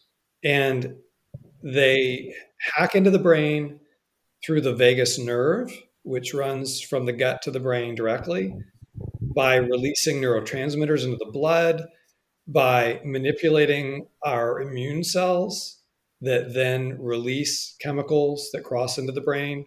And those beneficial microbes are phenomenal at putting the brakes on our stress response, which means they have an antidepressant potential. And if we've been on many rounds of antibiotic, by the way, then we might have obliterated a lot of these friends of ours and opened the door for a lot of the bad actors to come and populate our, our gut. So, you know, yeah. the solution for a lot of people may also involve, for a time, being obsessed with eating a lot of fermented foods because they, they have a lot of uh, microbes that can instantly take root in our gut. And then maybe even some probiotic supplements. Uh, yeah. Along with, you know, changing our diet. Or if we're too lazy to change our diet right now, even taking a soluble fiber supplement in the form of psyllium husk, that's with a P, P S Y L L I U M, psyllium husk, or chicory root extract. These are like pure soluble fiber. And uh, you can take them as a supplement. And they're they're really, really beneficial mm. for a lot. I'm not giving medical advice to your listeners, but you know, they'll all want to talk to their their doctor for, for any of these things before they make any of these changes um, and hopefully you'll, you'll put that disclaimer in the podcast as well at the, at the outset. yeah, don't worry. Yeah, we'll put the disclaimer there. I mean, thank you so much for your time. I think it's been really you've been really generous with it, and I, you know, for anyone who's who's made it all the way to the podcast, they'll have definitely kind of gained something there because those six steps, I think they're really easy to implement when you actually put your mind to it. You're not asking of any crazy thing, and and and also I think it's something that we can always we can put in into place if we're not depressed. You know what I mean? Just to have as a barrier. Have to always prevention is better than cure, as they always say. Um, so thank you so much for, for your time. Before you go, I know you've written a book where m- people can maybe kind of read about this in more detail. Um, and obviously you give TED talks and so on. So could you possibly maybe kind of just tell us plug your book and then also maybe as social media if you're on it, or, or where can people kind of find your work? Sure. Um, yeah. So thank you. So the book is called The Depression Cure and that that's a little bit hyperbolic. I, I, I had very mixed feelings about the title, um, talking to my publisher and my agent. But it, it as I try to explain in, in the uh, intro for the book, I'm I'm really talking about the fact that people like the Kaluli are living an intrinsic cure, a prevention and a cure for depression. In other words, lifestyle holds the promise of healing us and keeping us well. Hmm. And uh, there, there certainly are some medical conditions that can sustain a depression if they're not properly diagnosed. So, for example, somebody has horrible sleep apnea, or if they have hypothyroidism, or you know, there are lots, of, lots of different diseases that if a person does everything in my book, all the six steps, and they do it to the letter, but they don't get their sleep apnea under control, you know, they will still have some depressive symptoms for sure, right? Um, so I, I always advise people see a healthcare provider, work with a professional to get through your depression. But on the other hand, I've I've heard now from literally probably thousands of readers or people that have watched TED Talks that have said, "Hey, I know you said I should, you know, see a professional, but I just like I was so desperate. I just started doing this stuff as best I could, or my my partner helped me, whatever. And you know, a lot of people do find enormous benefit. Um, so yeah, the book is the Depression Cure.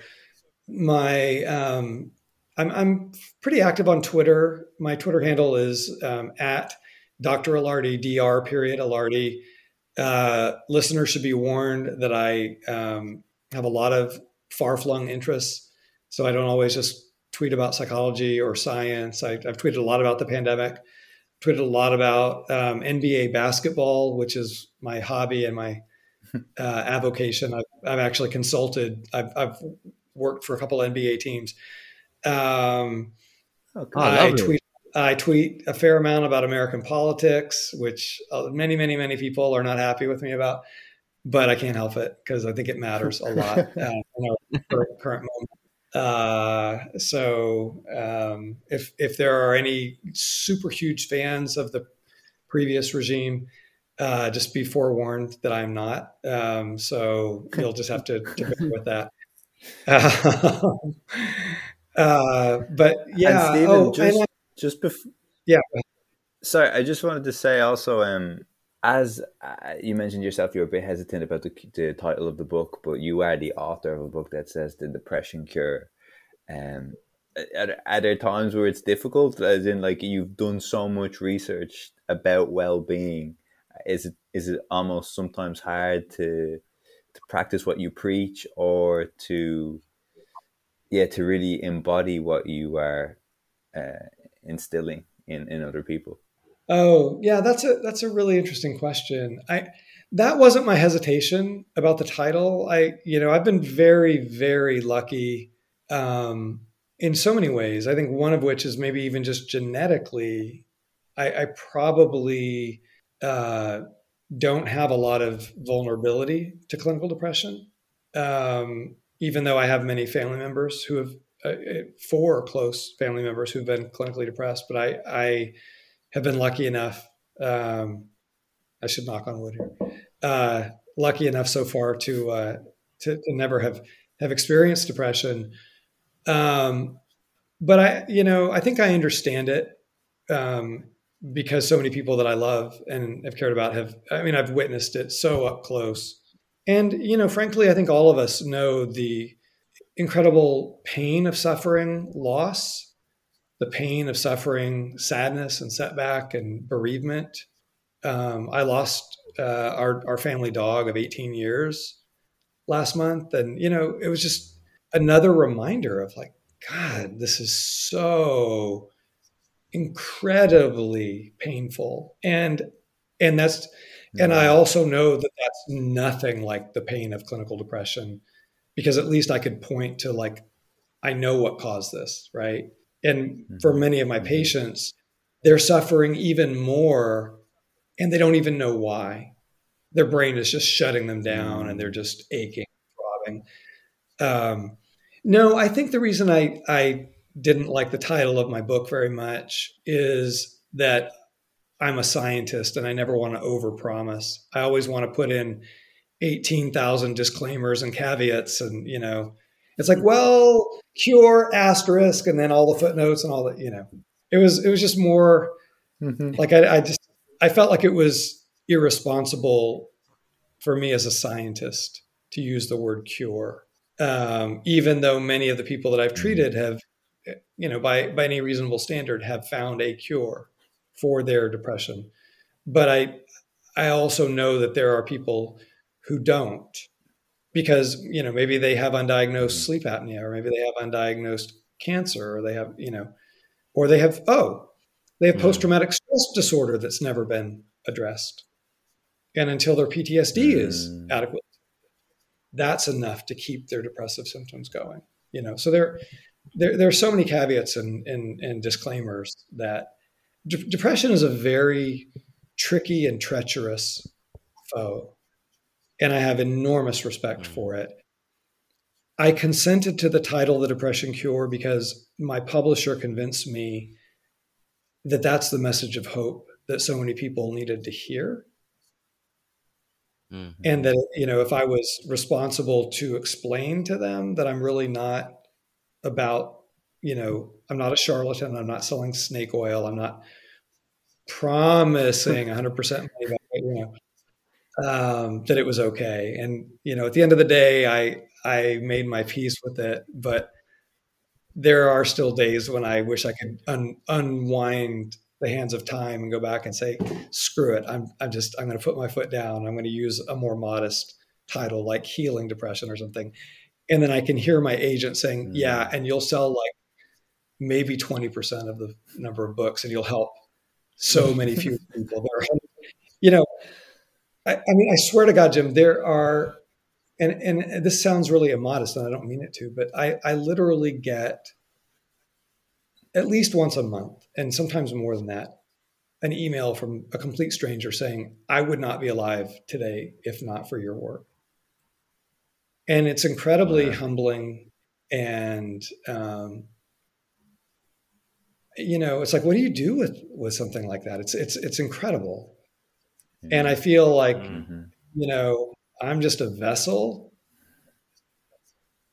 But, um, you know, it's like if this title, which pisses me off, is still able to help some people, you know, find the hope they needed to get better, you know, then I can take the hit on that. It's fine. People can yell at me and and by people I mean my colleagues, my scientific colleagues they're like, "You're a sellout. You're not scholarly." And I'm like, "Well, you know." well, we we we found you because of that title, so you know maybe we wouldn't be having this conversation without such a title. And and like you, you, said, go. you've been on other podcasts beforehand who who have reached out to you because of your book, and you know this this is all kind of like the butterfly effect. And if that meant that you had to kind of uh, not be so modest and like you said if that m- means that you reach more people and, and, get to help more people then maybe it's a deal worth making i think at the end of the day um, but thank you so much for coming on to this podcast uh, we really really appreciate it and it's been well worth the wait stephen really appreciate it Oh, thanks so much, Seb. It's it's been been truly a pleasure, and uh, love getting to know you, both of you guys, and you know, hope we can keep the uh, the connection going down the road. We're, so. sure. We're all going to Italy next summer oh, oh my god! so we got to have a, a, a, great Mediterranean dinner. Uh, share a bottle of wine, maybe. Uh, this, this, is going to be brilliant. Get those um, get those omega threes in. You know, it will be beautiful. Be, and the sunlight shining down. It'll be beautiful. I'm here for it. Thanks, guys. Stuff. Bye bye. Bye. Hi, guys. Thank you for listening to the podcast. Please don't forget to subscribe and leave a five star review if you haven't already. Every review helps us climb the podcast charts so that even more of you can listen to our amazing guests. We really appreciate the support. Remember to tune in next week, but until then, keep safe and have a good one.